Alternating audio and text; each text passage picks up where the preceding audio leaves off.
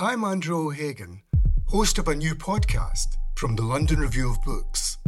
It's about the bloodiest and most controversial event of the Falklands War the sinking of the General Belgrano. Margaret Thatcher was accused of a war crime.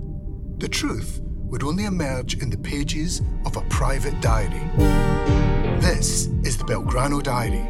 Listen wherever you get your podcasts. Twice, twice, Hello. Next year on the LRB's Close Readings podcast, there'll be three new series running monthly from January to the end of the year.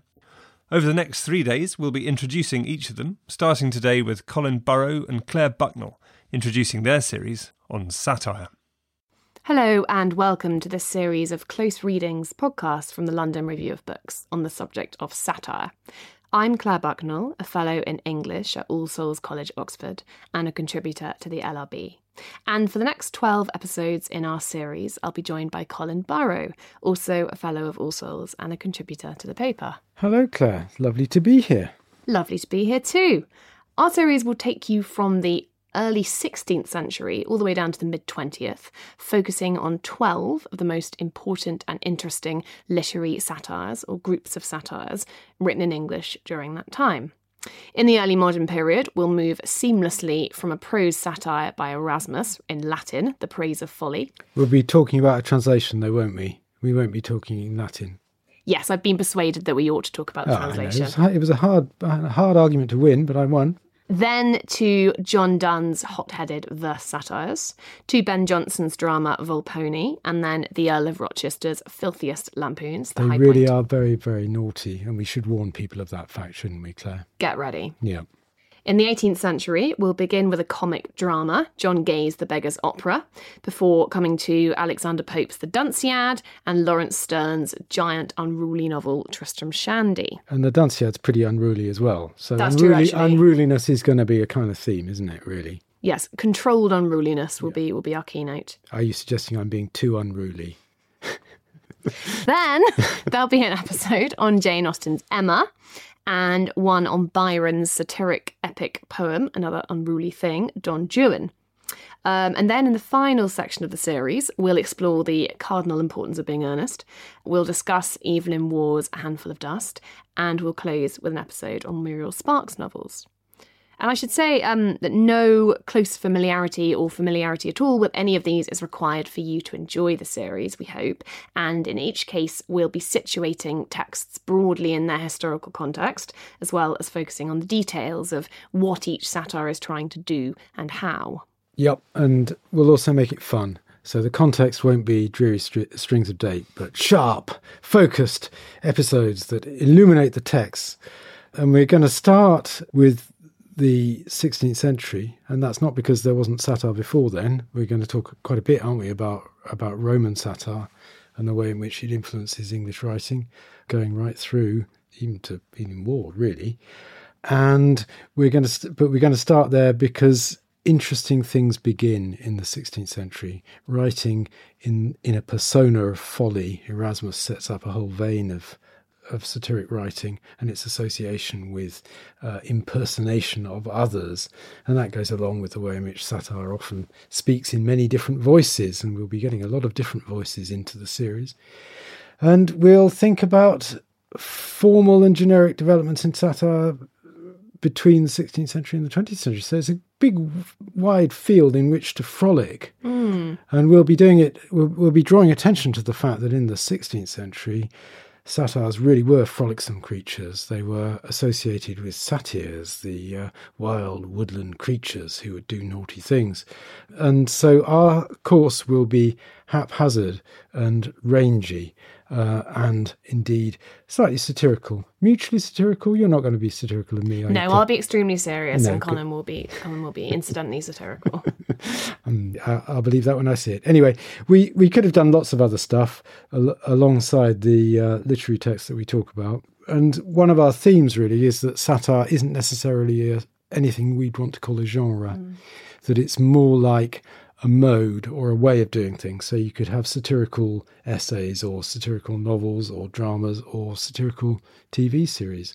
Uh, and I was quite keen to do a, a, a, session on Succession, which is one of the great satires of our age. But, you know, we will have that kind of multimedia satire very much in view throughout, won't we? We will. And it was sort of a struggle actually to whittle down this series to 12 authors or texts. Mm. Within it, we've included some well known satires, at least in English faculties across the world, such as uh, Pope's Dunciad and Wilde's Earnest. And I think one of the things we're going to be trying to do is mm. de academicize those works that are yes. taught in English faculties, isn't it? I mean, yes. we're going to make the Dunciad seem fun again. That's what we're going to do. Not that it's ever not been fun, but you know, it can be we're a gonna, bit overburdened. Gonna, yes, take away some of that scholarly baggage that, that possibly yeah. burdens it, absolutely. Yeah. Um, and alongside those, we've included some unfairly lesser known ones, which we felt shed light on, you know, the shapes that satire can take on or the kinds of grievances it likes to air, such as the text we begin with, Erasmus's Praise of Folly. Which used to be a sort of staple of, mm. of courses in general culture, and now almost no one reads.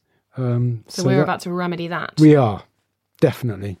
We couldn't fit everything in. Um, the eagle eyed amongst you will recognise that we don't have an episode on Jonathan Swift, for instance, but we found that Swift, in many ways, kind of diffuses himself through such a large number of our authors that he'll be present in some form fairly constantly. We have episodes on Jane Austen and Muriel Spark, but it is hard to ignore the fact that over the centuries, few women have written and published satire, which has often tended to be a homosocial mode, and largely because of our old friend Juvenal, has had misogynistic influences baked into it since the Roman period.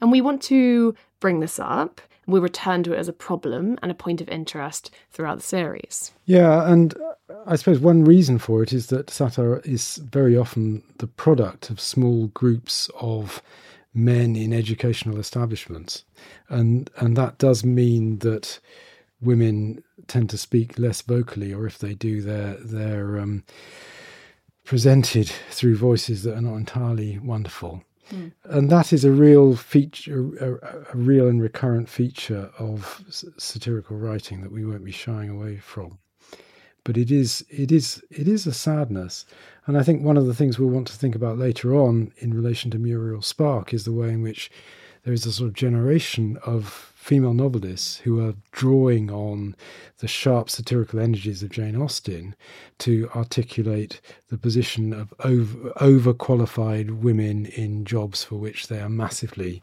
uh, um, super equipped. And I think that strand will be a very important theme of the whole thing. Yeah, absolutely. Well, the real reason for talking about satire, I suppose, is that it, it is the way into a period. So, satire is all about what you hate, and you can know more about a person from what they hate than you can from knowing what they like. And satire is also all about what a particular period or a particular person finds funny or absurd about its own age. And Jane Austen, obviously brilliant at seeing what's funny about, about her age, whilst also sort of admiring it, but not quite. And so satire is a way into an entire cultural history. Uh, and we'll be talking about small communities. We will be talking, for example, about the way in which the Inns of Court influenced Donne's satire, those very small communi- communities of lawyers. But we'll also be talking about the way in sa- the way in which satirists get within the social structures of their period and take a massive lever or a sledgehammer or occasionally something some more violent organ uh, to prise it apart and, and in saying that I'm thinking of of Rochester who certainly has one particular organ that he talks about rather a lot so you know it, it, satire is not just about satire it's about more or less everything because it's a way of structuring priorities about who you like and about who you are. And it is therefore a, a, recurrent and pervasive theme within any literary history. And it's particularly strong, I think, actually, within English literary history. And satire is always positional, isn't it? It's always reactive. It takes up an attitude, it triangulates itself in relation to the world. It's always sort of pointing to realities either inside itself and those simultaneously invented or ideal ones that it holds up.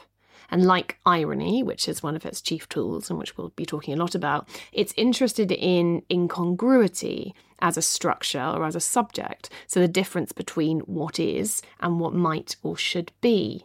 Yeah, and I think that's partly what makes it actually quite difficult to read often mm.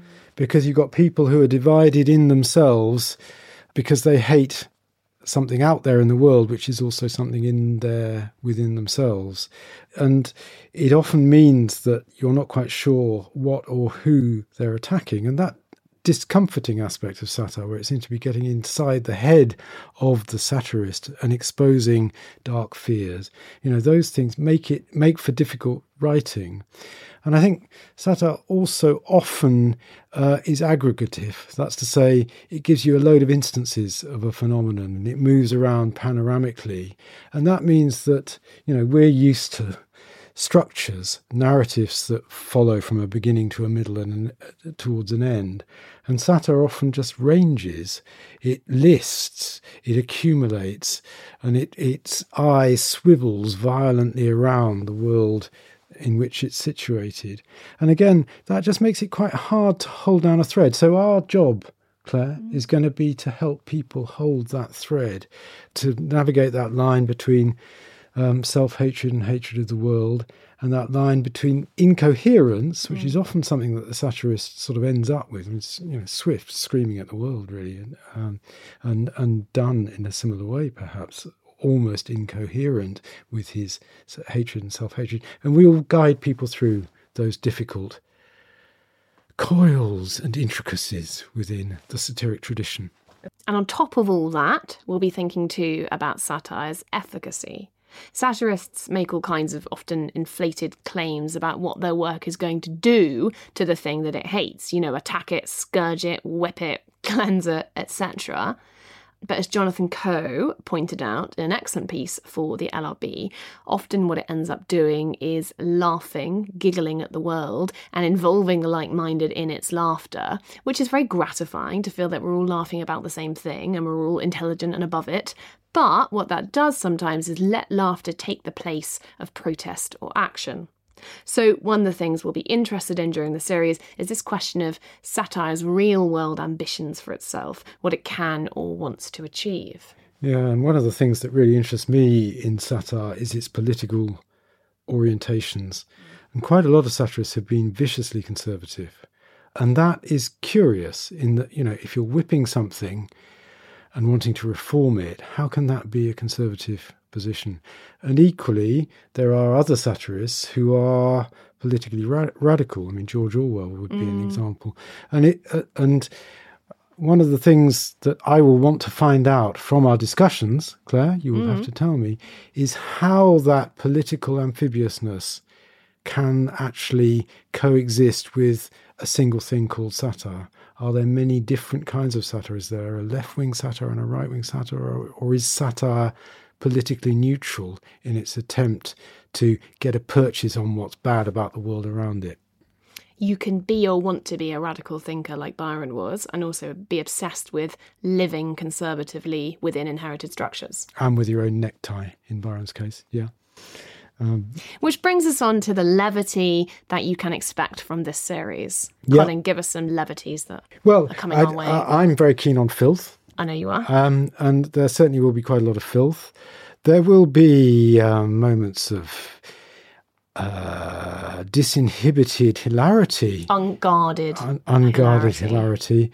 hilarity. Um, you know, the episode on Rochester will certainly have some rude words in it, and we're not going to be bleeping them out, are we?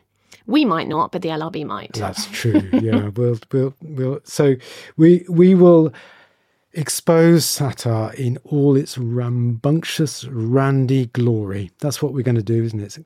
Can't wait to have you join us on this journey. You'll love it. You'll be able to listen to the full series of On Satire and all the other close reading series, new and old, as part of the LRB Close Readings podcast subscription available through Apple Podcasts and other podcast apps. Or if you'd like to receive all the books discussed in the series and have access to online seminars with Colin Clare and special guests throughout next year, you can sign up to Close Readings Plus, which will go on sale from Wednesday, the 22nd of November. You can find details for both ways of subscribing in the description.